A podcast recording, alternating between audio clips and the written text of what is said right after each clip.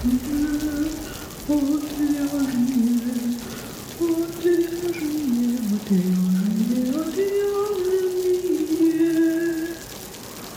шоу «Отвяжные». Привет, в эфире «Отвяжные» подкаст о вязании. Этот подкаст является частью проекта «Не без дела» о творческих людях, создающих крутые штуки своими руками. Я Марина. Привет, я Техи. Сегодня мы поговорим с маркетологом. И да, вы не ослышались, подкаст о вязании уже не тот. А если серьезно, то многие вяжут с такой скоростью, с такой огромной скоростью, что остается разве что, не знаю, там, солить то, что навязали. И наступает момент, когда задумываешься, что стоит это продавать. Поэтому я решила позвать маркетолога и расспросить, как вообще подступиться к продажам, чтобы это приносило доход, а не просто окупало материалы, которые мы затратили на вязание этой шапки. Небольшое объявление буквально на полминутки. Ребят, я сейчас исследую аудиторию подкаста «Отвяжные», чтобы создавать подкаст с учетом того, что вам интересно и с учетом ваших увлечений. Пожалуйста, заполните небольшой опрос, ссылка на него есть в описании к выпуску. Там буквально 15 вопросов о том, что вам интересно по жизни и о том, что вам интересно в подкасте. Вот прямо сейчас можете нажать на паузу, заполнить опрос и вернуться к прослушиванию. Спасибо вам большое. Техи, расскажи, пожалуйста, пару слов о себе. Вообще, почему мы можем тебе верить? Ну, для начала я умею вязать кривые шапки. Может быть, это сделает меня ближе к вам. Однажды в какую-то зиму, правда, в далекую, когда у меня еще не было такой активной маркетинговой деятельности, меня пробило вязать шапки, и я связала около 50 кривых шапок крючком. Надо сказать, что они разлетались, как горячие пирожки, ну, потому что они были бесплатные. Я их обменивала на другую шерсть. А почему они остались кривыми? У меня вопрос после 50 штук. Как они могли остаться кривыми? Потому что это было интуитивное вязание. Я пыталась осваивать схемы, но схемы мне не зашли. Я просто вязала по кругу, и что-то получалось. А если серьезно, я руковожу своим маркетинговым агентством, и долгое время, первые годы работы, мы очень много работали с малым бизнесом, с микробизнесом, которому нужно было как-то продвигаться, поэтому ну, так или иначе, я обладаю багажом знаний, что делать, если бюджеты совсем небольшие или их практически нет, а продаваться хочется. Правда, есть и плохая новость для, для тех, кто занимается подобными вещами и имеет маленькие бюджеты. Придется очень много делать самим. Я думала, что ты скажешь, это невозможно, расходимся. Нет, это скорее, это возможно, но нужно будет расти, и нужно будет много усилий для продвижения прикладывать самим. Есть случаи сложные, можно сказать, запущенные. Это когда, например, мастер вообще интроверт и на самом деле хочет заниматься только созданием вещей. И ну, тогда, скорее всего, эта история так и останется друзьям по себестоимости. Или если повезет, что кто-то заметит и выстрелит, и пойдет рас... расходиться по сарафанному радио. Да, но тут надо понимать, что тогда должны быть очень классные вещи. То есть это не, не просто свитер, которому можно найти альтернативу где угодно в любом магазине, не просто там какой-нибудь кардиганчик по выкройке 80-х, а что-то такое прям очень классное со своим каким-то дизайном, со своим каким-то антуражем, какой-то атмосферой, что прям зайдет. Расскажи, пожалуйста, вообще, что такое маркетинг, чтобы мы понимали, о чем пойдет речь, потому что я уверена, что не все знают. Я не уверена даже, что я точно знаю. Поэтому в двух словах, если это возможно сделать в двух словах, расскажи, пожалуйста, что такое маркетинг. Ну, если мы обратимся к каким-то истинным из учебников, то там это звучало как наука о спросе и предложении. Я думаю, что нам это мало что скажет. Можно, наверное, развернуть, что это список действий, какой-то набор действий и инструментов, которые способны привести вас в итоге к продажам того, что вы делаете. То есть сюда, в принципе, вообще все входит. Вот прям все, что направлено на продавание. Есть такая штука, она называется модель э, маркетинг микс 5P. И там есть э, пять букв P английских. которые поясняют вообще, из чего может состоять маркетинг. То есть первое – это продукт. То есть даже то, из какого материала вы его делаете, насколько это трендово, насколько это уникально, а в каком размерном ряде вы создаете. Ну, вот, вот какие-то такие вещи. Все, что касается вашего продукта, с этого уже начинается маркетинг. А следующее P – это people, то есть это люди, для которых вы делаете. Понимаете ли вы, кто они, в каком они будут это носить э, состоянии своем, если можно так сказать, да, насколько это попадает им в стиль, насколько у них есть для этого деньги, потому что бывают какие-то прекрасные творческие вещи, рассчитанные на каких-то там, не знаю, интеллигентных девочек, у которых нету даже копейки лишней на поесть. И создавай, не создавай, они будут плакать, но вы дороже, чем за 2000 им не сможете это продать. В какой стилистике, ну, вот стилевой это будет создано, для каких субкультур, может быть, для людей, какого рода деятельности, понимание тех, для кого вы работаете. Следующее P – это place – это, собственно, место, место, где вы это продаете. Это ваши онлайн-площадки, ваши офлайн площадки это маркеты, это шоурумы, где вы выставляетесь. Ходит ли там ваша целевая аудитория вообще? Э, если она там, если это онлайн, то как это выглядит, насколько хорошо сделаны ваши соцсети, насколько там хороший э, контент с точки зрения композиции, света, стиля, уместности, современности, трендов. И, в общем, насколько там удобно купить, если там э, информация о ценах, о доставке, как это все продумано. И дальше мы переходим как раз-таки к ценам, то есть это прайс, сколько это стоит, э, на чем основана эта цена. Я вот, например, у Марины недавно видела простое человеческое пояснение, из чего складывается стоимость свитера. И вот э, не всем обязательно делать такое прозрачное ценообразование, но аргументы, почему какая-то вещь из кашемира будет стоить 15 тысяч рублей, я думаю, они нужны. Особенно, если вы не совсем верно проработали свою аудиторию. Я тебя немного перебью и сразу замечу, что этот пост был направлен не только на людей, которые, да, могут купить этот свитер, но и на людей, которые сами своими руками что-то делают.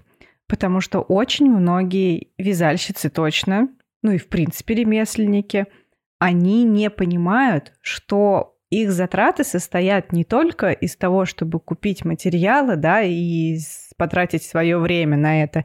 Они не понимают, что еще кучу-кучу всего – что даже ведение того же блога в Инстаграме это тоже время и как бы тоже должно как-то учитываться. Ну, не говоря уже об аренде помещения, оборудовании и так далее. И здесь я даже добавлю, поскольку у тебя аудитория не только твои покупатели, но и как раз творческие люди, которые создают вещи, то ты поработала со своей буковкой P-People, то есть ты для них дала какой-то полезный контент, чтобы нанести им непоправимую пользу своим блогом. И непоправимую боль. Я думаю, что эта боль поправима. Стоит поднять цены, научиться продавать. Но я понимаю, что это сложно. И возвращаясь к нашему маркетинг-микс, последняя буковка P – это промоушен, то есть продвижение – и оно как раз базируется на первых четырех P. То есть вы должны понимать, какой у вас продукт, где он уместен, как он создается, сколько стоит его создание, кому вы хотите его продавать, а, чем они живут, что они любят, что они выбирают, сколько у них денег, как они тратят эти деньги, где они тратят эти деньги, где они ходят, в каких э, местах они бывают, в каких каналах уместно продавать им в онлайне, где нужно встретиться с ними в офлайне, какой маркет выбрать, э, на какой не стоит тратить сил, стоит ли пойти в дорогие шоурумы или вообще попробовать там какой-нибудь э, лоточек в торговом центре на окраине себе снять. Дальше цена, собственно, какая она, почему она, отвечает ли она вообще возможности развивать бизнес. Ну и вот на основе этого всего вы продумываете, в какие каналы выходить, сколько денег тратить, как там продвигаться, как о себе писать, как рассказывать. И получается уже какая-то стратегия.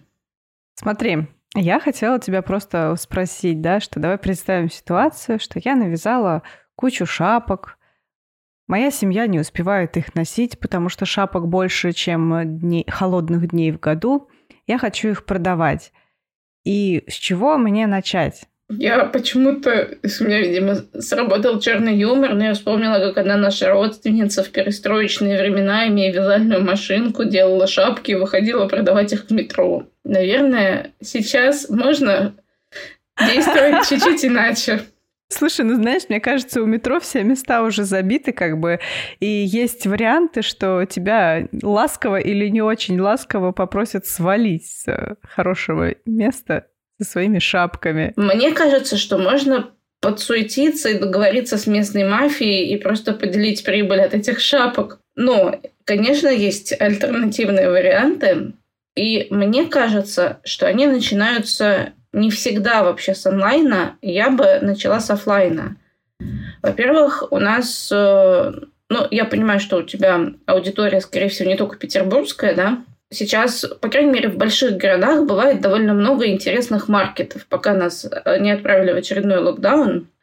И на этих маркетах э, можно найти совершенно разные аудитории, найти какие-то такие готичные, авангардно тяготеющие к черному субкультуре, какой-нибудь концепт-маркет в Москве, например – найти маркеты какие-то милые, няшные, с э, маленькими девочками с цветными волосами, которые любят э, всяких э, зверушек и аниме. Найти маркеты семейные, где будут играть фэмили луки какие-то там, если вы вяжете шапочки разных размеров в одном стиле. То есть присмотреться ко всем каким-то локальным таким событиям, изучить э, условия, изучить аудитории, изучить э, тех, кто там выставляется, и пойти туда. Тоже тут вопрос, конечно, цены, потому что если у вас э, шапочка стоит, как у других людей, штаны, то, наверное, это будет тяжело. А если это товар какой-то не очень дорогой, там тысяч, например, до двух, то они, скорее всего, разлетятся. Особенно, если все остальное там будет стоить от четырех. То есть, когда люди приходят на эти маркеты, им хочется купить хоть что-то, ну хоть что-то, пожалуйста. Поэтому то, что выглядит относительно недорого относительно всего остального, часто идет очень хорошо. Если мы говорим о чем-то более дорогом, то тут стоит подружиться с какими-то местными шоурумами, скорее всего.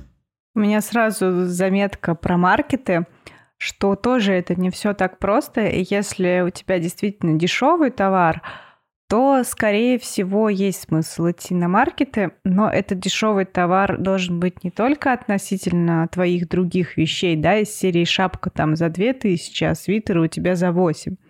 Но и то шапка за 2000 – это такая достаточно сложная история. Сложно сделать шапку настолько дешевой. Ну, шапка, связанная вручную, она ну, не может так дешево стоить. И у меня был опыт участия в маркетах два раза и два раза неудачно.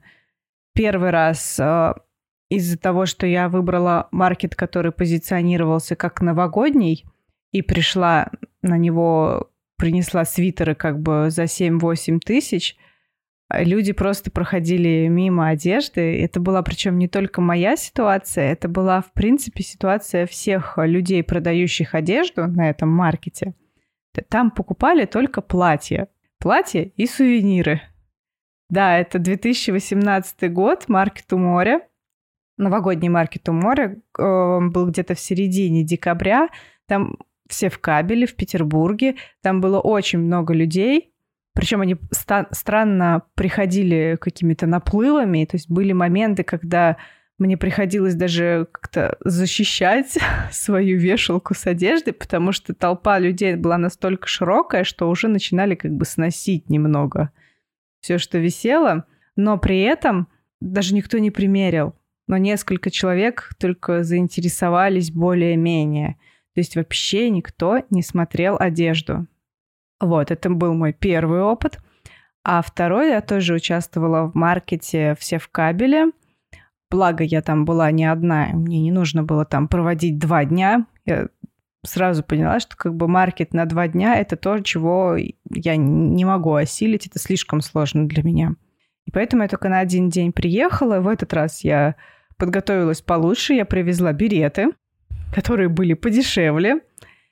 И тоже были какие-то свитеры, кардиганы. И действительно, береты смотрели, примеряли, но как бы они нравились меньше. И плюс э, была проблема в том, что маркет позиционировался как э, гаражная распродажа и дизайн-маркет. Вот это максимально странная история, как по мне, потому что garage sale все идут на то, чтобы купить дешево какие-то хорошие вещи. А ты тут свои дизайнерские береты за две с половиной тысячи пытаешься продать. Ну, то есть люди смотрят, им, может быть, даже нравится, но они ну, не хотят тратить столько денег, когда там на гаражной распродаже что-то есть подешевле. Поэтому маркеты — это уже как бы такая не самая простая история. Мне кажется, про маркеты важно, ну, как и везде в маркетинге, изучить вообще, какие они и какая там ходит как раз-таки аудитория, и пообщаться с коллегами, потому что здесь советы ребят, как вот Марина, кто лично ходил на эти маркеты, будут вам намного более ценны, чем умозрительная рекомендация сходить на эти маркеты от маркетологов. Ну и плюс еще хочу заметить, что трикотаж как бы Наверное, на маркетах, ну, на простых э, общедоступных маркетах, которые не позиционируются как какие-то особенные, да, типа там анимешные или концепт-маркеты, на них э, людям приходят простые, и им легче купить что-то простое, что-то обычное. То есть обычную шапку, а не какую-то там с приподвыподвертом, которую непонятно как надевать. Обычную шапку за обычные деньги. Потому что у меня есть знакомые, которые ходили на эти же маркеты с э, одеждой, да, там, и у них не было таких проблем, как у меня. Есть, возможно, еще проблема в моем продукте была. А, я бы добавила, что есть маркеты про одежду, то есть где есть, очевидно, бренды, у которых вещи стоят, скажем, там от 4 до 20 тысяч рублей. И туда, конечно, больше смысла есть идти. Но про маркеты есть еще одна такая ловушка. Э, есть большое отличие таких маркетов в Москве и в других городах. В Москве люди ходят на такие маркеты, чтобы покупать вещи.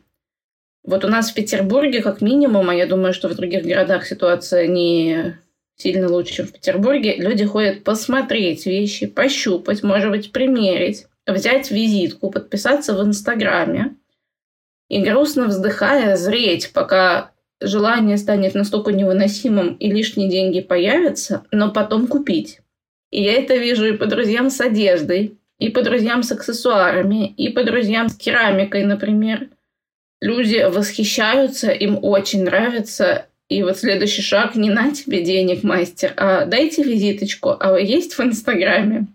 И начинается процесс дозревания. Это шоу отвяжные. Ладно, что же в итоге делать дальше, если мы все-таки выбрали, начали ходить на какие-то маркеты, и нам даже повезло. Есть еще одна история. Это шоурумы, шоурумы местных дизайнеров. И здесь важно походить по шоурумам, которые предлагают, скажем, ну, либо, в принципе, какие-то интересные, необычные вещи в плюс-минус вашей стилистике, либо шоурумы, которые специализируются именно на российских дизайнерах, и посмотреть, насколько ваш товар перекликается с тем, что у них продается. Если из того, что вы предлагаете, они предлагают, могут образовываться какие-то капсулы, это, в принципе, стилистически близко, то есть смысл договариваться с шоурумом поставить туда свою продукцию. Правда, есть тоже одно но. Либо вы делаете шоуруму какую-то скидочку, либо ваша шапка начинает стоить не 2, а 4. И да, это уже простая шапка, ну, скажем так, она начинает стоить не 3, а 6. Тоже нюанс. Часто шоурумы хотят, чтобы у вас в соцсетях эти вещи стоили не дешевле, чем у них. И здесь важно иметь некую такую ценовую политику, которой вы будете продавать это за столько же денег, за сколько они. То есть, либо вы, в принципе, на, на все поднакручиваете, либо вы им даете большую скидку и буквально, не знаю, отбиваете материалы. Но в чем плюс этих шоурумов? Они тоже позволяют вам раскрутиться, потому что вы присоединяетесь как бы к такому несущемуся к аудитории поезду. Там есть какой-то поток клиентов, там есть какие-то люди, которые тоже заходят посмотреть на бирочку и пойти в Инстаграм к мастеру, вдруг там все-таки будет дешевле, а вдруг там будут скидочки в свое время. Или я когда-нибудь тоже дозрею. То есть шоурум – это не только инструмент продажи, но и некий маркетинговый инструмент, которым тоже можно пользоваться. Но я еще раз оговорюсь, очень важно, чтобы ваш продукт э, совпадал с тем, что они предлагают, и у вас самое главное совпадала целевая аудитория. У меня еще заметка по поводу шоурумов. Есть шоурумы, которые э, работают под выкуп, а есть, которые работают под реализацию вот тема под реализацию — это очень сомнительная тема. И вот я бы, ну не только я, вообще как бы все не рекомендуют делать под реализацию. Потому что даже если у вас купят ваши 20, не купят, а возьмут ваши 20 свитеров в этот шоурум под реализацию, потом случится какая-нибудь ерунда типа пандемии, и они просто как бы эти ваши 20 свитеров вам скажут, ну заберите-ка, пожалуйста, приедьте в Москву, когда у нас тут все закрыто, заберите свои свитеры, они у нас не продаются. Ну и все что угодно может случиться, может случиться кризис и так далее, и вы потом будете сидеть с вашей партией изделий и думать, ну хорошо, как бы если их 20, да? А если их больше? И что вы с ними будете делать? Плюс к этому – пока вещь висит, она может испортиться. Ну, то есть это тот момент, почему я так и не решилась на шоурум, потому что мне важно, как обращаются с моей вещью. То есть мне не хочется, чтобы ее уронили на пол, по ней прошлись, или еще там что-то случилось. Мне это важно. Я не доверяю как бы другим людям, я не знаю, как они за этим будут следить. И получается, это первый момент. А второй момент, что когда ты под реализацию отдаешь, ну, ну непонятно, вернут тебе деньги. А вдруг это бессовестные товарищи, они просто как бы закроются, сольются с вашими вещами и все. Если вернут вещи, ну хорошо, хотя бы вещи вернут. И то тебе нужно понимать, что как бы делать с этой кучей вещей теперь, которые уже полтора, там, два года пролежали в шоуруме, и они уже не новые, а теперь они у тебя. Однажды я писала в шоурум, спросила, как бы не нужны ли им свитеры. Но это, конечно, один единственный пример. Это не показатель всех шоурумов. И они были готовы взять свитеры на продажу за 7 тысяч. То есть э, те, которые стоят 7 тысяч. При этом 50% они отдавали бы мне. То есть 3,5 тысячи. Ну, как бы это едва-едва покрывает голую себестоимость. Вот прям только работа и материалы. Вот едва-едва. И то не факт, что покрывает. Ну, такой странный момент. Все, я, я закончила про шоурумы. Еще что-то предлагает, я говорю, не, плохо, плохо, нет, да, давай другое. Мне кажется, ты говоришь, а теперь учтите минусы этой истории. Да, да, что как бы ты не просто идешь в первый попавшийся маркет, первый попавшийся шоурум, ты внимательно все это выбираешь и прямо лично общаешься с владельцами, с организаторами, прямо становишься им, не знаю, другом, которого будет стыдно подвести, чей свитер стыдно будет валять по полу. Да, да, да. Это, кстати, идеальная тема не только с владельцем шоурума познакомиться, а еще и с консультантами, с продавцами-консультантами пообщаться, рассказать им э, о своих вещах, чтобы они тоже могли это рассказывать клиентам. То есть как-то задружиться с ними, то есть чтобы они были в курсе всех ваших фишечек и могли их передавать. Почему я сама не рассказывала про маркетинг? Да, мне кажется, ты можешь, особенно про маркетинг для тех, кто занимается созданием креативной одежды самостоятельно. Слушай, я как бы сама сейчас в шоке, откуда это все льется из меня. Я, я не ожидала. У меня есть друзья-дизайнеры, которые делают э, довольно успешный российский бренд одежды, широко известный в узких кругах, как говорится. Вот э, когда кому-то из тех, кто создает одежду, нужно поговорить с кем-то про маркетинг, я говорю, а не хотите ли вы написать Андрею? Вот типа он знает э, все намного лучше, чем, чем маркетологи. Да, да, да. Это, кстати, внезапно. Хотя мои продажи жил, оставляют желать лучшего, но по поэтому, наверное, я и не берусь что-то рассказывать сама, потому что как бы теорию-то я вроде бы и могу рассказать местами, а по факту, по факту смешно получается.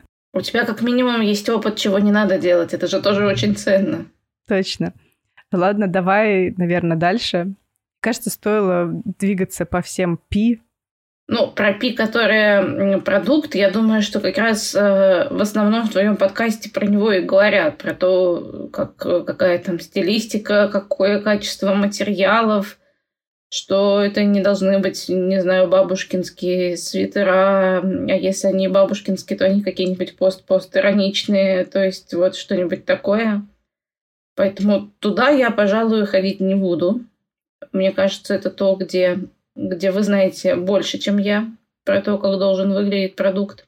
А про целевую аудиторию, может быть? Давай. Да, целевая аудитория – это прям очень сложный вопрос. Например, как понять вообще, как, какая моя целевая аудитория, где ее найти, если нет Инстаграма, Просто я навязала шапок и хочу их продавать. Где мне найти свою целевую аудиторию? У метро.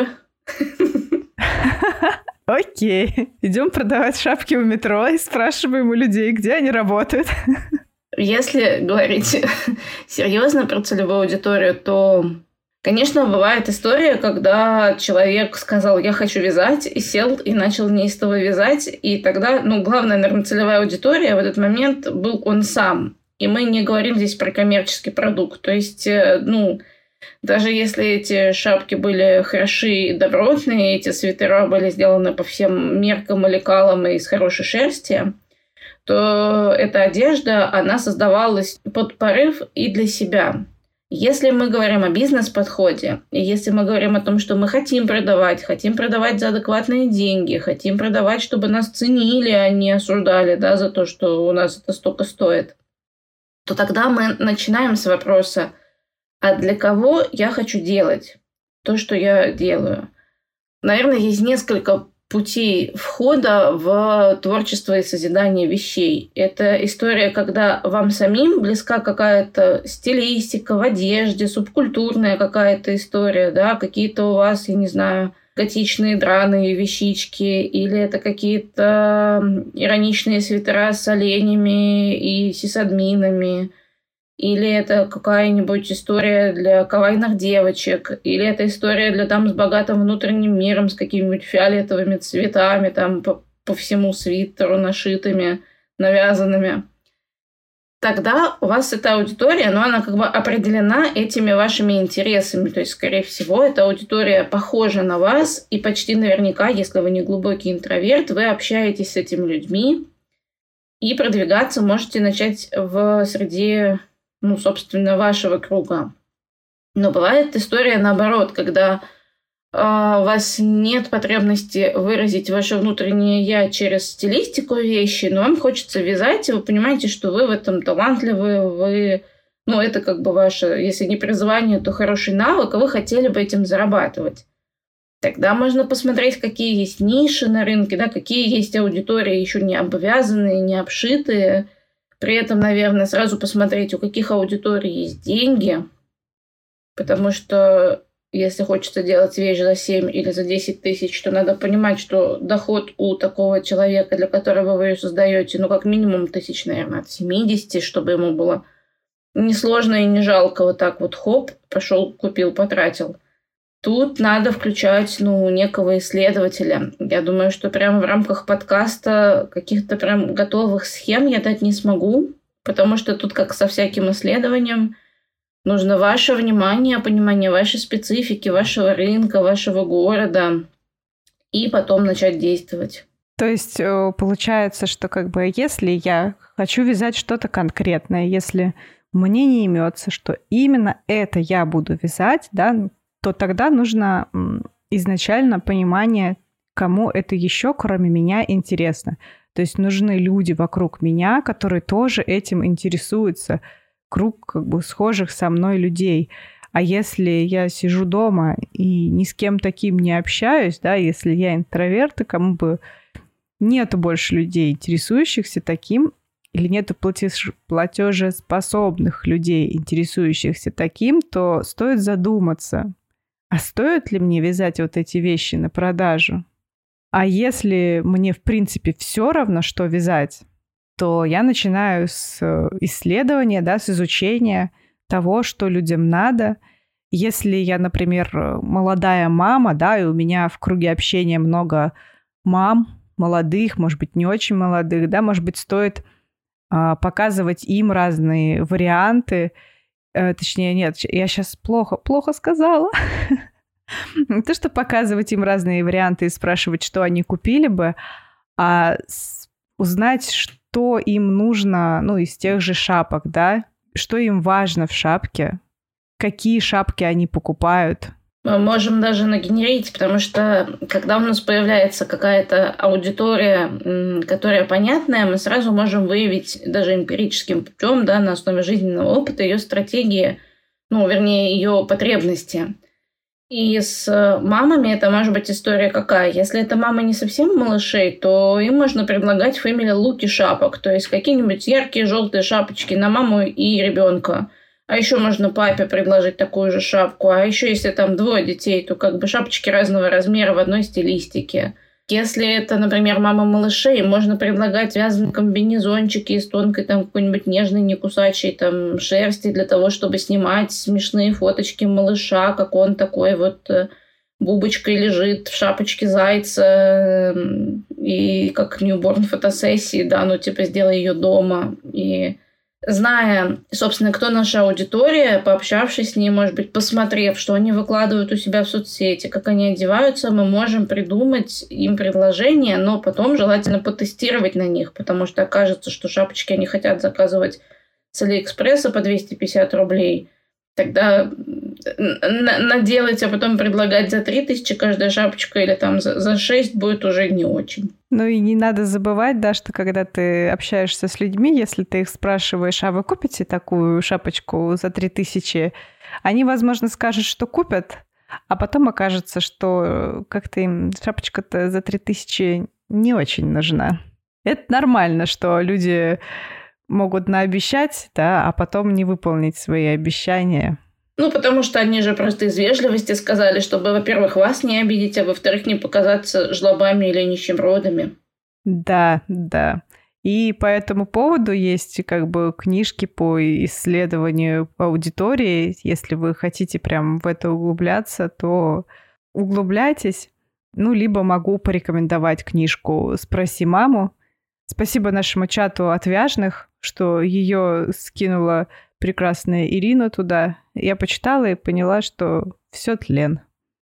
Я неправильно общаюсь с аудиторией. Нет, правда, хорошая книжка, почитайте, пожалуйста. Это шоу «Отвяжные». Кстати, про общение с аудиторией и принцип покупки вещей, которые не самые дешевые, вот здесь э, очень большую роль играет брендинг.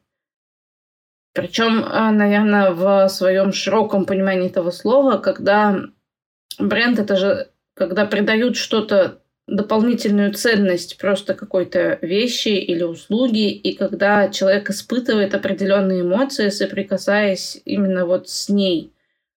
Почему люди готовы платить такие деньги за, не знаю, сумки Майкл Корс, если есть аналогичные сумки у российских дизайнеров, только, может быть, даже еще лучше сделанные и даже сделаны чуть более интересно, и стоят они в четыре раза дешевле – Потому что Майкл Корс это бренд, и когда человек идет с каким-то брендом, неважно, он наружу логотипом или внутрь, он чувствует себя немножечко избранным в этот момент. Он транслирует дополнительную информацию о себе. Мол, смотрите, у меня есть деньги, у меня есть статус, у меня есть вкус. Он присоединяется к бренду таким образом. И поэтому один и тот же свитер из одного и того же материала у человека, который себе сделал, наработал бренд, и который сидит и тихонечко вяжет у себя дома, они могут восприниматься и продаваться совершенно по-разному. И на бренд тоже важно работать. И как раз, ну, отчасти вся эта история с шоурумами и маркетами, она работает на бренд. И история с дополнительными активностями, какими-то полезными блогами, с какими-то взаимодействиями с блогерами, она тоже работает на бренд. То есть, если 15 блогеров ходят в ваших свитерах, свитерах, пусть будут кардиганы, там сложно ошибиться, то тогда люди понимают, что это вот модно, и здесь начинается бренд. И причем, а, кроме того, что это модно за счет того, что это везде-везде есть, важно передавать какие-то смысловые ценности, то есть прямо рассказывать про ваши ценности, про вашу миссию, почему вам классно это делать. Тогда вы как будто заряжаете свои вещи вот этим цилом, и люди начинают чувствовать себя более причастными, и им может хотеться это купить. Я могу привести, например, российский бренд э, обуви «Синтезия», то есть это такая немножко неформальная обувь, но я не могу сказать, что она супер оригинальная. Она очень удобная, насколько я видела по отзывам знакомых и тем, тем отзывам, которые бренд выкладывал у себя в соцсетях. Но суть в том, что они позволили себе быть какими-то креативными, они позволили себе быть немножко неформальными в своих э, там бизнес-коммуникациях, и вот эта вот э, ирония, неформальность и какой-то антураж бешеной сказки, который они туда добавили, она действительно сделала их не просто одним из российских там проявлений российского дизайна, а действительно сделала брендом. И сразу понятно, почему ты хочешь купить эти ботинки за 10 тысяч. Ну, не только потому, что они кожаные, колодка удобная, а потому что прям хочется стать частью вот этой бешеной сказки. Смотри, у меня такой сразу вопрос. Во-первых, нам, простым как бы смертным, до Майкла Корса как до Луны, грубо говоря, да? Ну, то есть мне кажется, что это такая достаточно уникальная история, то есть и вырасти до таких размеров, это вот прям должно очень сильно как-то фортануть и очень много усилий приложить. Поэтому если все-таки оставаться на земле, да, и также заметка про синтезию. А, тоже достаточно уникальная история, и мне кажется, не каждому бренду доступная, чтобы настолько вот ярко себя выразить. На что еще стоит обратить внимание, то есть если у нас а, нет какого-то супер яркого посыла именно для бренда, да, чтобы выстроить бренд, стоит ли развивать личный бренд, то есть обратить на это внимание, или все-таки все силы уделять чисто вот брендингу? Ну, синтезия, надо сказать, тоже ведь с чего-то начинала. Есть какое-то количество приятных э, российских дизайнеров, которые тоже когда-то были как вот э, все слушатели подкаста, да, кто просто что-то хотел делать, закончил там какой-нибудь э, институт технологии и дизайна или вообще просто начал шить у себя на кухне. И если мы посмотрим на российских дизайнеров, ну, кто плюс-минус на слуху, там, не знаю, Вася Мальберштейн, они же все начинали в каких-то небольших мастерских. И было это, ну, не знаю, 10 лет назад, например, там 12-15 лет назад. Но они с чего-то начали, и они просто стали, стали действовать. Стали о себе рассказывать, стали о себе как-то заявлять, эм, вести соцсети. То есть я помню ту же Асю Мальберштейн, например, когда еще она делала только кожаные сумки, кошельки и так далее. Когда я покупала рюкзак в 2000 двенадцатом, наверное, году или тринадцатом за страшные восемь тысяч рублей. При том, что доход у меня был тогда, наверное, тысяч сорок. И мне очень хотелось именно вот ее, и я следила за ними ВКонтакте, и я следила за всеми сейлами, и я бежала на все сейлы, прямо бежала скупать, что могла себе позволить.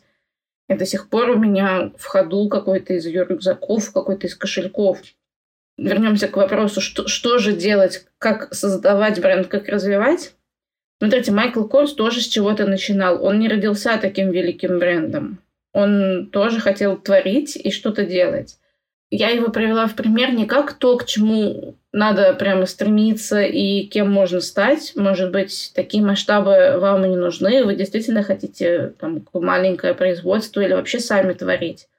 Но я привела пример как э, бренд одежды, который имеет какие-то ассоциативные такие ряды и вот желание к нему как-то присоединиться определенного круга аудитории. То есть суть бренда в том, что это определенные нейронные какие-то дорожки, которые сразу срабатывают как триггер и создают дополнительную ценность и определенные ощущения у вашей аудитории. То есть просто свитер аудитория может купить и за тысячу рублей в Бенетоне. Ну, окей, это было несколько лет назад, может быть, сейчас они стоят две. Теперь я буду посылать э, не в Юникло за свитерами шерстяными, а в Бенетон. Можно и туда, и туда будет разнообразие. Да, посмотреть, главное, сколько где стоит. Но в Юникло хорошие за 2000 были, мериносовые свитеры. Ну, а есть еще бренд C&A. Э, он, по-моему, приходил в Россию, был в Мегах. Я не знаю, остался или нет.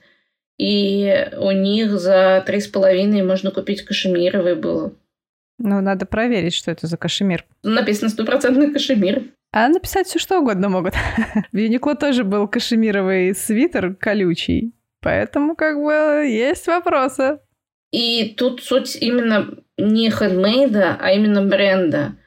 Потому что хендмейд – это вообще не гарантия качества. Если в вязке того же Бенетона или Юникло, ну, как бы потребитель обычно не сомневается, он его видит, и он понимает, что с ним, скорее всего, ничего не произойдет страшного в ближайшее время, то хендмейд э, имеет много, ну, как бы, имеет и негативную коннотацию, да, типа тут на коленке кто-то что-то сваргал. Ну, то есть вот мои шапки, они были, очевидно, чистый хендмейд. Слушай, ну это советское наследие, скорее, как бы твои шапки, они был, был нарочитый хендмейд.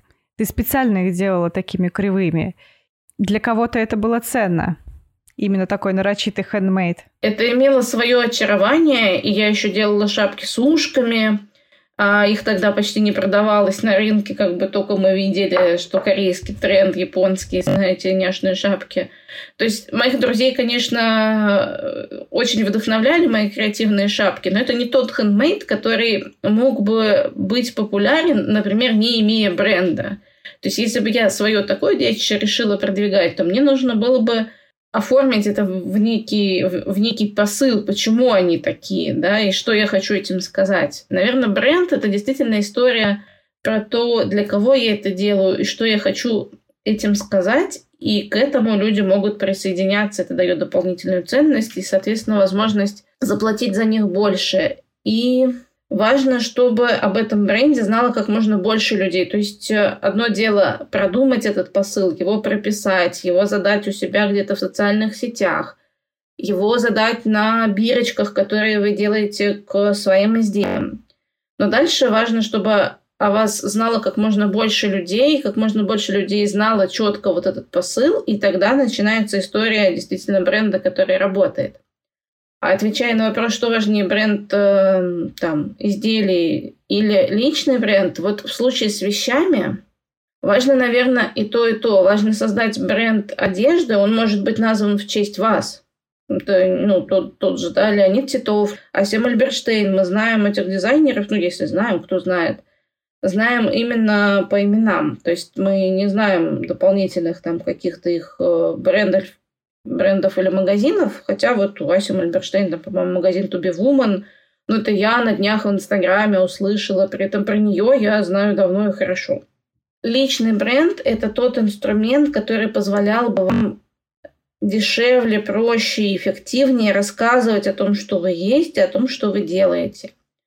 Потому что пока мы через рекламу, еще откуда на нее денег взять, э, будем как-то двигать наш бренд, просто, знаете, без продаж выходить ради продвижения бренда на маркеты, где на вас еще и не смотрят. Это та, ну, так себе история, она никого не вдохновит, скорее всего. А если есть человек, имя, фамилия, это человек довольно яркий, он интересный, он рассказывает, он делится своей жизнью, он делится своими ценностями, своими победами и своими болями, а, то тогда его запоминают, ему верят, его слышат, и заодно он может показывать, что смотрите, а я тут еще вот такие вот штуки делаю, а вот здесь я такую штуку делала, а здесь я такой ход придумала, а здесь э, я буду на таком-то маркете, кто придет э, ко мне потусить э, своим там скидочкой или своим подарочек, а вот мы сделали коллаборацию с кем-то, кто делает значки, кто придет, там, типа, купит мой свитер, ему значок какой-то милый. И тогда это будет работать более эффективно. Это шоу отвяжные.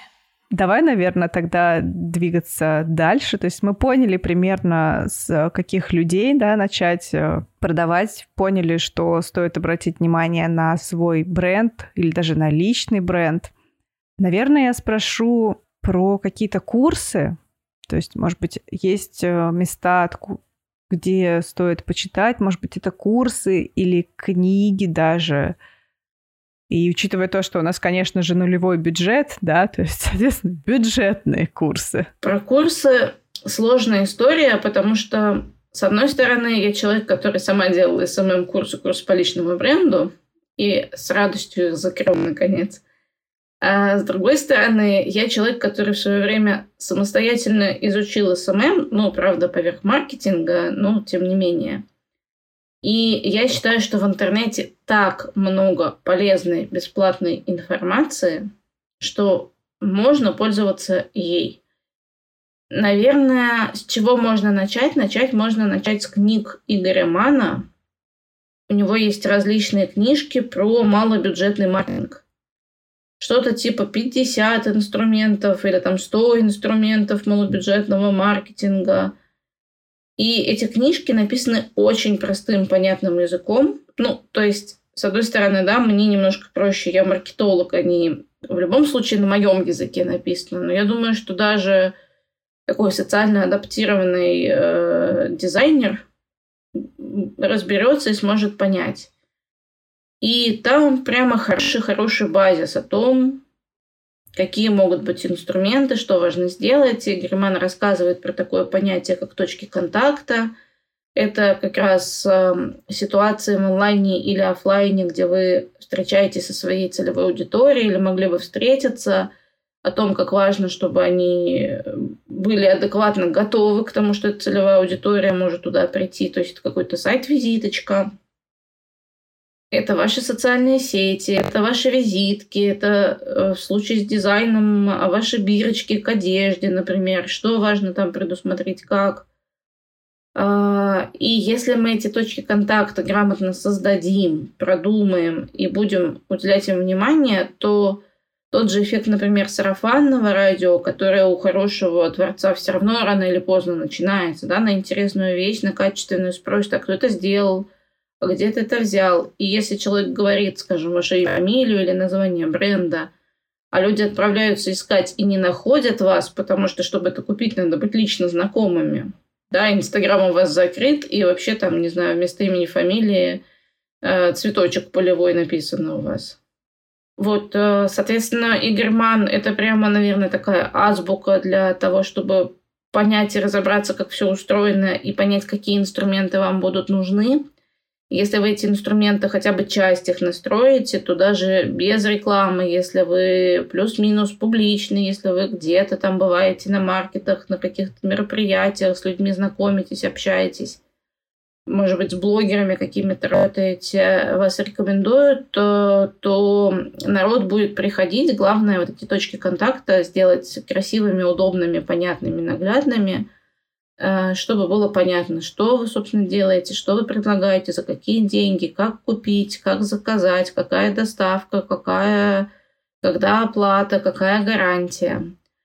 Еще про тоже обучение основам продвижения очень много должно быть и аккаунтов в Инстаграме, э, всяких специалистов, которые стараются вам себя продать но у них очень много бесплатного полезного контента. Поэтому, если не лениться, если не думать, что я вот сейчас заплачу 20 тысяч за какой-нибудь курс и меня всему научат, то можно пойти и набрать этих знаний совершенно бесплатно. Для творческих э, профессий бывают куча каких-то акселераторов, стартап-проектов, их можно искать. Там обычно лекторий бесплатный – есть э, для тех, кто там в Санкт-Петербурге, например, есть э, ЦНХП такие ребята. Центр ремесел, как раз хотела тебя спросить, да, про него. Да, которые готовы за просто за 100-200 рублей вам оказывать консалтинговые как, какие-то услуги по вашим вопросам маркетинга.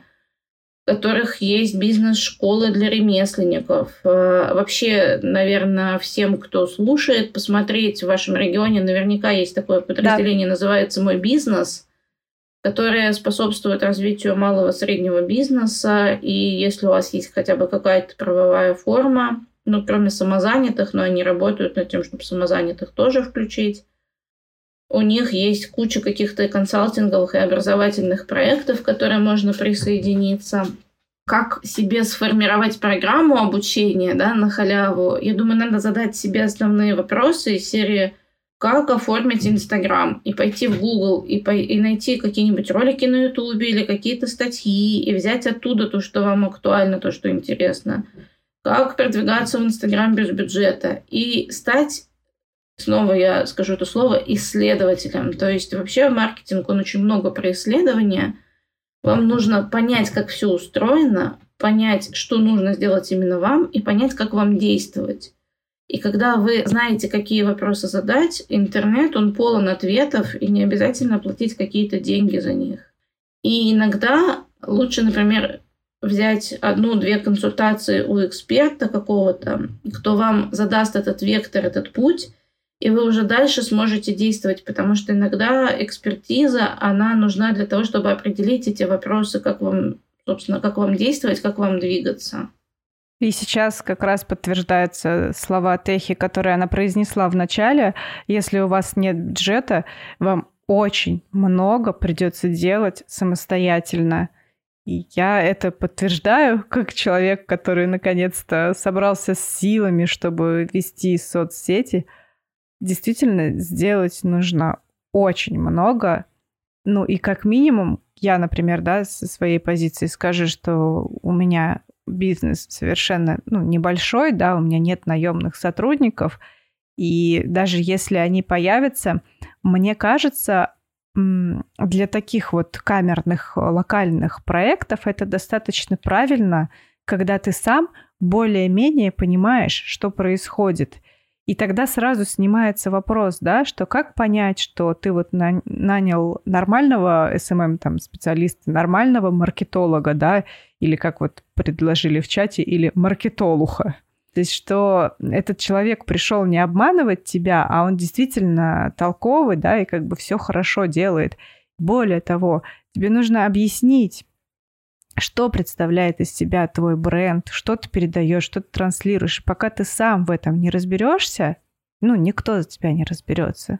Я еще добавлю, что когда вы совсем малый бизнес, и когда у вас даже если есть бюджет, и вы думаете, ну, я-то крут, у меня 10 тысяч бюджета в месяц есть, очень сложно на такие деньги показать какой-то результат. И я как маркетолог, я старательно вырастала из работы с малым бизнесом, в том числе потому, что можно выложиться. Можно просто целыми сутками думать о том, как помочь заказчику, который тебе целых 10 тысяч платит, а еще на рекламу целых 10 тысяч выделил. А для рекламной сферы, ну, это же совсем ничего. То есть, если мы посмотрим, да, на тот же не знаю, по-моему, Озон тратит миллион э, в, в день на свою рекламу. И мы вот сидим в интернетах, где такие ребятки типа там Озона и Яндекса с миллионами в день, со своими десятью тысячами в месяц, и с ними соревнуемся за внимание аудитории.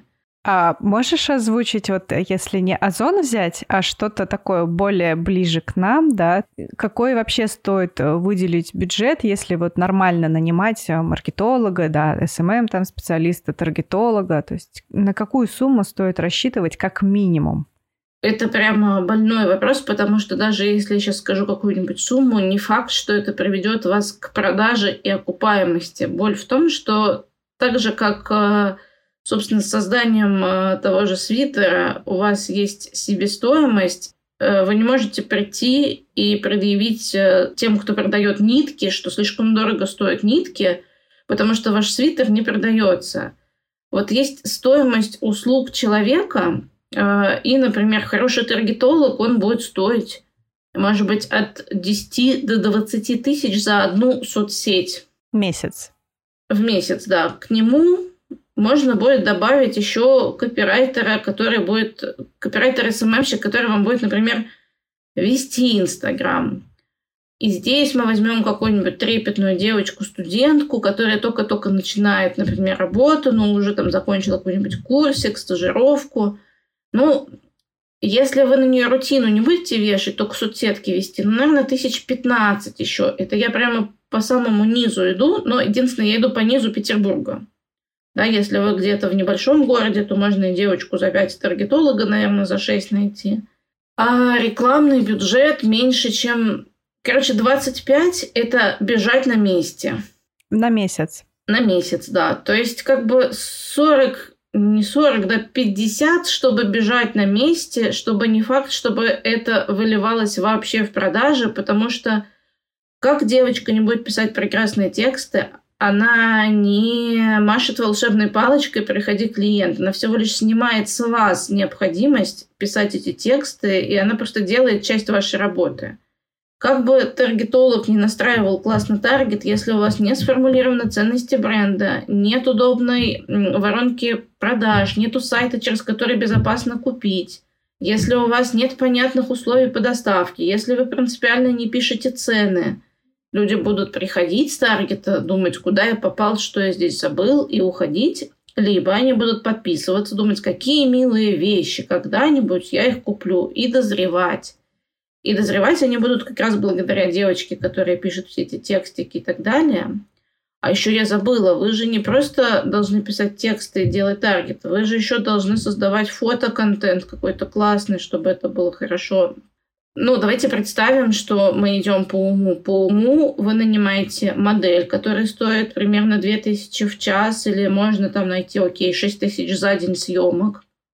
Может быть, вам нужно две или три модели потому что контент на одном и том же человеке утомляет. Еще найти модели разных типажей. Фотограф, который стоит, например, 4000 в час, это средненькая стоимость адекватного фотографа. И вот у вас съемочный день, 20 тысяч фотографу, 18 тысяч моделям, студия, там полторы тысячи час, я сейчас собью считать. Ну, в общем, тысяч 30-40 э, вы отдаете на фотосессию. Не-не, 40-50. 40-50. Фотосессию можно проводить где-то раз в пару месяцев, если вы отсняли много разных моделей, и у вас эм, производство похожих вещей, то есть не каждая вещь уникальна. И если достаточно много производишь, потому что если ты производишь 5 штук в месяц, ты как бы не успеешь. 5 свитеров за месяц, э, да, ну то есть что там их отснимать-то? Есть, конечно, альтернативные варианты. Мы можем сразу начать думать, окей, это все звучит ужасно, идите вы в пень со своими 100 тысяч в месяц без гарантии продаж, я на это не подписывался. Дайте мне 100 тысяч просто так, без гарантии продаж, я, я и вязать перестану. Что можно делать, чтобы это все сэкономить? Ну, во-первых, можно найти какого-нибудь, задружиться с каким-нибудь таргетологом, которому нравятся ваши вещи, и говорить, давай я, типа, буду давать тебе э, свитер или шапку или что-нибудь еще в месяц, а ты мне будешь настраивать таргет, вдруг вам это все-таки дешевле и выгоднее. То же самое с какой-нибудь де- девочкой-помощницей. А, либо учиться писать тексты самостоятельно, звать своих творческих друзей для совместных коллабов, искать начинающих моделек или тех, кто любит фотографироваться, или просто хорошеньких, организовывать эту фотосессию – ну, то есть выкрутиться как-то наверняка можно, особенно с творческим подходом и имея хороших, интересных друзей. И я иногда, когда смотрю на тот же аккаунт Синтези, я думаю, что я похожие истории могла бы снимать со своим, например, кругом друзей, если бы у меня был, не знаю, свой бренд. То есть не обязательно на это тратить большие деньги, потому что как коммерческая история это много денег. Как дружеская история, ну, это какие-то расходники, какая-то себестоимость там периодически. И как предпринимателям, да я думаю, вы, вы уже знаете, вы уже это делаете, вам придется изобретать всю эту историю самостоятельно, но надеяться, что придет волшебный маркетолог, нажмет на волшебную кнопку и польются продажи, а если он этого не сделал, то он маркетолог, это неправильно, потому что маркетинг от магии отличается тем, что в магии палочкой махнул, силу применил ментальную, и все получилось. А в маркетинге ты действуешь по правилам, но не всегда эти правила работают. А у малого бизнеса нету той системы, которая бы укрепляла результат, то есть увеличивала бы результат этих действий.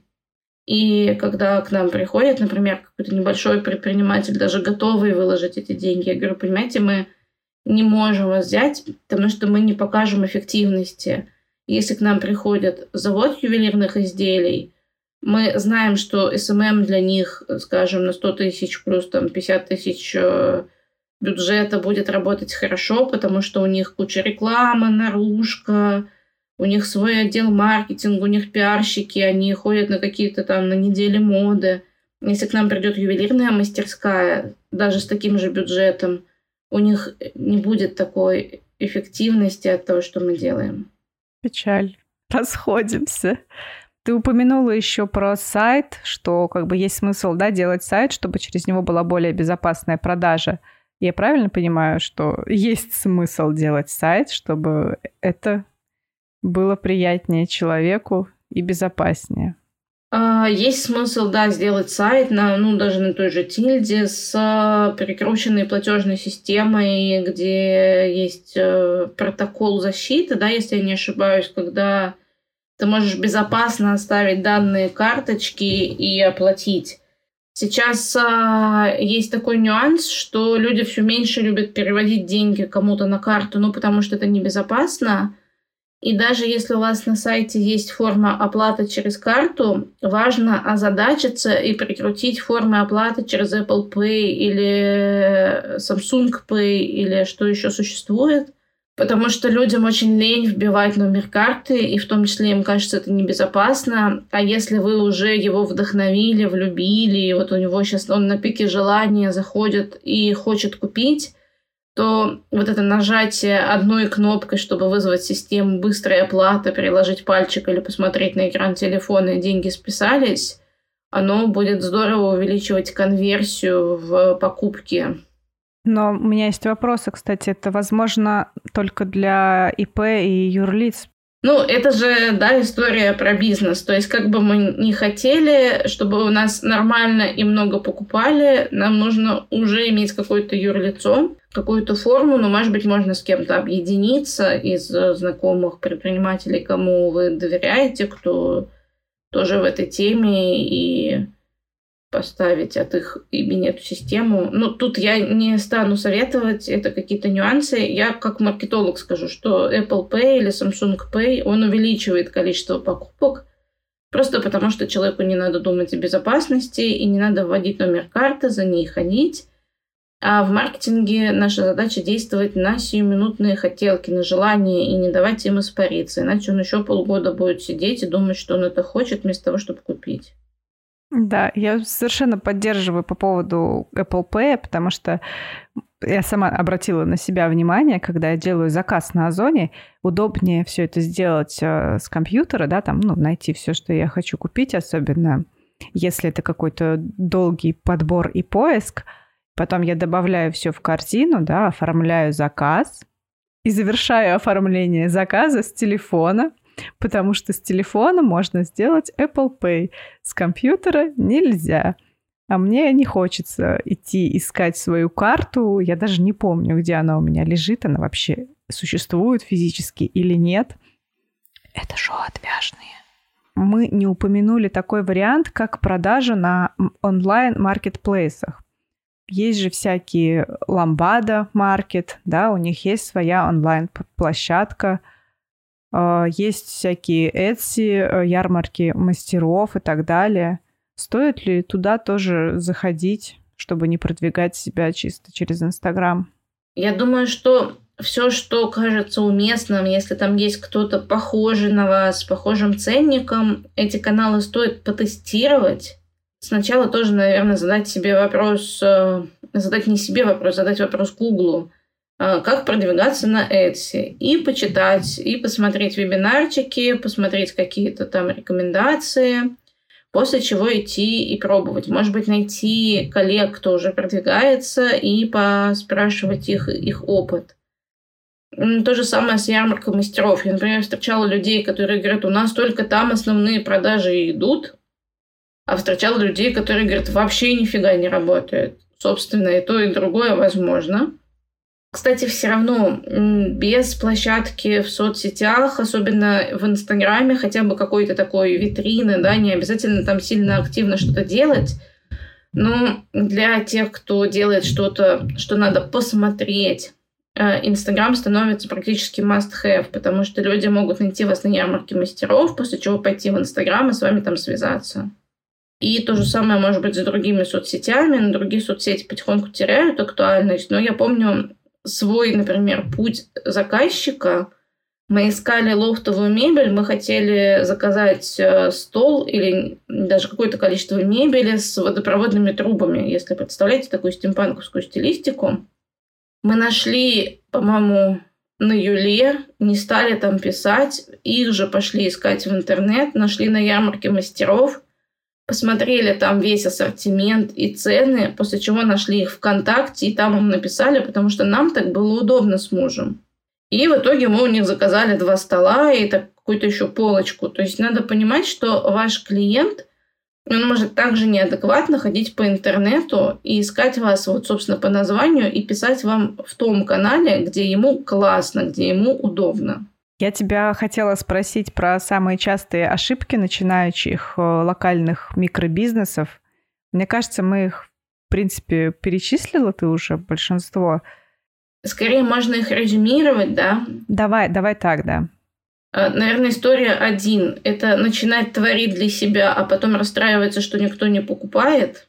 История два это надеяться, вот вы сейчас 5000 дадите какому-то волшебному человеку, а он вам обеспечит регулярные продажи, потому что таких э, гениев я пока не встречала, и маркетинг это совокупность действий, которые когда-то приводят к каким-то результатам, но там очень много переменных, на которые мы в малых масштабах не можем влиять. Если это огромная компания, мы там можем плюс-минус риски просчитать, разные рекламные каналы учитывать и там бюджет в миллиончик перекидывать из разных каналов э, там, в другие каналы. Э, не хотеть заниматься своими социальными сетями, надеюсь, что и так сойдет, потому что это важно, и важно становиться специалистом по SMM хотя бы для себя, учиться делать адекватный визуал, да, не снимать свои прекрасные изделия за 10 тысяч рублей в себестоимости в желтом жутком свете на фоне бардака в хрущевке – а как-то придумывать какое-то художественное воплощение или, не знаю, делать какие-то совместные проекты, вписываться в какие-то коллаборации, чтобы это все отснять приличным образом. При этом вам не нужно дикую активность развивать в соцсетях, да, достаточно будет просто раз в неделю что-то выкладывать и писать, сколько это стоит. Вот, собственно, одна из типичных ошибок. Не писать цены, я очень любила мем про то, как на рынке стоят э, люди, и женщина спрашивает, там, показывая на фрукты, сколько стоит, а продавщица отвечает, ответила в директ. Потому что я не знаю, от кого вы прячете эти цены. Если от налоговой, так они точно так же в директ вам напишут. Если от конкурентов, как вы думаете, что? Они тоже точно так же вам напишут в директ, если им будет надо узнать. 70% людей пройдут мимо, кто мог купить. То есть есть исследования, которые показывают, что вот 100%, 100% посмотрела, кто-то вам написал в директ, но люди, которых могла бы устроить ваша цена, не стали писать вам в директ, потому что им влом. И также Техи чуть ранее говорила, да, что нужно максимально упростить для человека путь к покупке, так как это покупка на эмоциях, да, и, соответственно, когда мы говорим, не пишем цену, человеку нужно написать в директ, а мы ответили даже через полчаса, а он уже успел с мужем там поругаться. Ну, не он, а она, да, допустим. Мы же в России все-таки. И она успела уже с мужем поругаться за эти полчаса, а ты ей еще отвечаешь, сколько это стоит, а это для нее дорого. Ну все, как бы момент прошел, покупатель ушел. Йоу. И я еще добавлю, что одна из ошибок, кстати, здесь же, да, про удобство, это пытаться отправлять клиента куда-то, типа напишите в директ или напишите в WhatsApp или позвоните по телефону или оставьте заявку в форме на сайте – клиент хочет информацию, и желательно прямо вещь через интернет, чтобы через телефон ему в руки засунули. Здесь и сейчас. Поэтому любое сходи туда, не знаю куда, оно уменьшает шанс на покупку в несколько раз. И одна из типичных ошибок, что еще? Надеяться, что клиент сам разберется. Сейчас расскажу историю. Однажды я захотела купить пуховик, а в Петербурге были жуткие морозы, что-то там типа минус 25, а у нас это вообще можно вымереть в такую погоду. Я решила, что я готова потратить денег, тоже такую тогда довольно большую для меня сумму, 20-30 тысяч рублей. Это был год 15 если не ошибаюсь, с 14 на 15 И я мечтала о пуховике одеяле. И я нашла девочку в Москве, которая их шьет. Тогда мало кто делал, тогда реально считанные дизайнеры это делали. И у нее пуханы стоили тысяч пятнадцать, наверное. И я ей пишу. А она мне отвечает, я в отпуске. Все, все, что она мне отвечает. Я пишу, ну, типа там, что это означает? Вы мне напишите, когда вернетесь? Она пишет, пишите мне после 15-го. Ну, сами понимаете, что купила пуховик я у другого дизайнера, даже за большие деньги, потому что я была готова, я не хотела вымирать. И я до сих пор ношу этот пуховик и нежно люблю этих ребят. Они сейчас успешные и продаются в Париже. Что, в общем-то, говорит о правильном бизнес-подходе. Э, в общем, так не надо поступать. И э, как правильно? Когда человек заказывает, вы ему обозначили сумму заказа и пишете, у нас, возможно, следующие варианты доставки. Вы прям вынимаете это сообщение из заметочек в телефоне, где все-все-все прописано, и вы регулярно эти заметочки в телефоне актуализируете, что-нибудь из серии СДЭК от квартиры до квартиры, там до постамата, на почту, через там какие-то пункты доставки но желательно не больше трех-четырех вариантов. И там прямо ценничек прям написан, чтобы быстро решить этот вопрос, чтобы не не было такого дурацкого диалога. Окей, вы у меня заказали вот таких-то товаров на такую-то сумму. Как будем доставлять? И вот сидит клиент и такой... А как? А, а что от меня надо? Я адрес отправил. Ну, пишите вы, можно через почту, а можно курьером, а можно в постамат. И клиент сидит и дальше думает, а что вы от меня хотите? А можно вернуть деньги? Да, типа, он еще не заплатил даже, например. Он просто ждет, ну, он же должен заплатить вам сразу за все, за доставку, например, и за, за товар. И клиент просто выходит из чата и перестает вам отвечать. Да, но вежливый клиент обычно досиживает до конца и, и пытается разобраться, но удовольствия он от взаимодействия с вами не испытывает. Поэтому прямо из заметочек вынули, ценник посчитали, вставили актуальные для него циферки там относительно региона и текущих э, цен поставщ... ну, доставщиков логистических компаний. И сроки.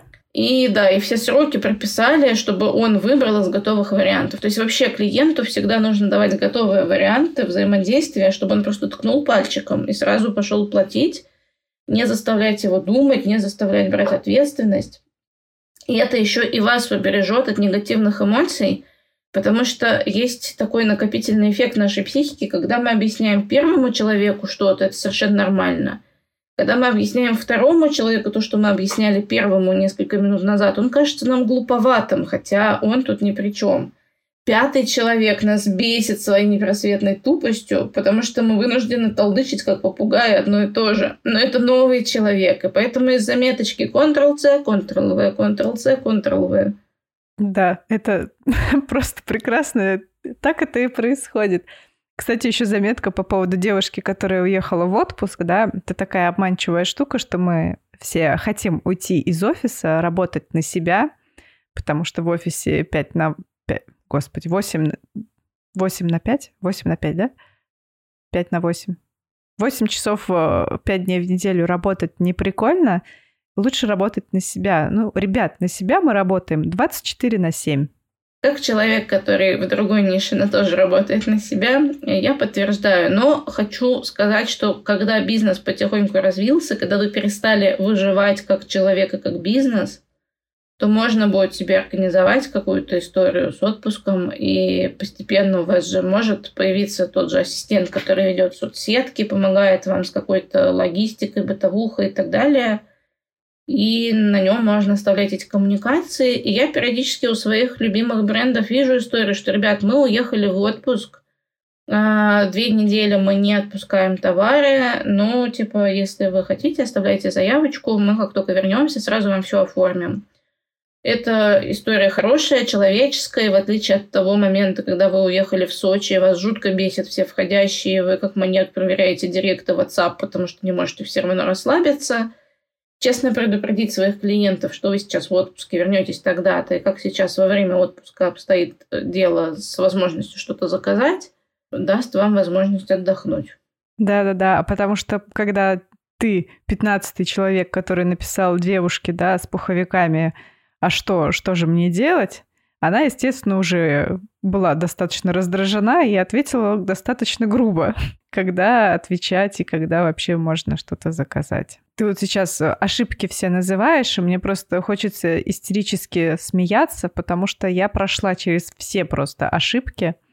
Разве что цену, да, как бы у меня не было такого, что цену я пишу в директ, но я зачастую просто забываю сказать, что вещь продается или можно сделать такую же вещь. Ну, то есть я в принципе не говорю ничего про то, что это можно купить. Аккаунт про искусство. Наверное, это, да, может быть, еще одна ошибка, когда вы создаете не предметы на продаже, а просто предметы искусства и приглашаете всех туда любоваться. Но при этом мы на какой-то пессимистичной ноте заканчиваем. Я протестую против пессимистичной ноты. А, я вижу довольно много успешных представителей малого бизнеса, кто начал получать удовольствие от своих каких-то маркетинговых действий, и у них действительно все пошло. То есть, если полюбить Инстаграм, если ну, разобраться в фотографии, если полюбить делать снимки, если найти творческих друзей, кому классно с вами придумать фотосет, снять этот фотосет, э, какую-то сделать, там, смонтировать какое-то видео из э, того, из бэкстейджа, например. Если просто вы будете делиться в сторис тем, как проходит ваш день, там, что вас порадовало, что не порадовало. Если вы попробуете себя, не знаю, в текстовом жанре, да, не пошел текстовый жанр, видео жанры, то есть поискать какой из форматов коммуникации, который уместен в соцсетях, вам откликается и действовать в нем. Снимать на таймлапс, как вы вяжете, например. Но это же тоже какая-то история, которая будет подогревать интерес. Показывать, э, куда вы ходите, если это там, не знаю, какая-нибудь конференция таинственных вязальщиц. Ну, вдруг такое тоже бывает. Любые проявления, которые про вашу деятельность, и любые проявления, которые по вашим талантам и навыкам вам актуальны, да, писать тексты или снимать видео, или вообще рисовать скетчи на тему того, как вы что-то вяжете, там, показывать, как что-то рождается из изделий, это уже будет давать результат. И направить свое внимание на соцсети, направить свое внимание на точки контакта, да, пойти разобраться с Тильдой, поковыряться, или найти, не знаю, мужу, у мужа поклянчить, чтобы он разобрался, да, там, старшего сына посадить, пусть помогает – Сына подруги маминой, да? Да, это, это все это все решаемо.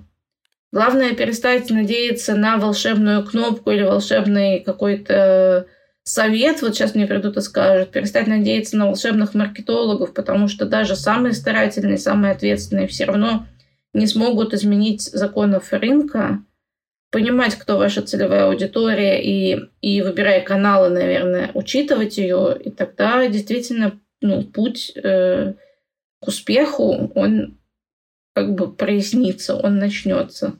Спасибо большое тебе за рассказ. Мы затронули далеко не все. Были еще у меня вопросы от слушателей, которые написали они в чате, но мы уже достаточно много разговариваем. Я боюсь, что просто уже хватит, хватит у нас информации. Почитайте книжки, поищите бесплатные курсы. Не стоит думать, что платные курсы также все решат за вас, да, сразу вы станете супермодным человеком, который умеет все продавать. Никто за вас ничего не сделает, да. Я даже добавлю, как человек, который делал SMM-курс, когда он был очный, все было в порядке. Мы перешли в онлайн. Я хочу сказать, что из 30 человек, которые купили мой курс, дошли до конца трое. То есть, если вы купите этот курс, вы просто почувствуете удовлетворение, что потратили деньги на него, а потом почувствуете неудовлетворение, скорее всего, что их потратили, потому что не факт, что все из вас дойдут до конца этого курса. Ну, то есть э, без вашей как бы готовности работать, пахать даже, ну, в любом случае, на, надо на это работать. Я опять как бы к какому-то пессимизму веду, да? Полюбите то, что вы делаете.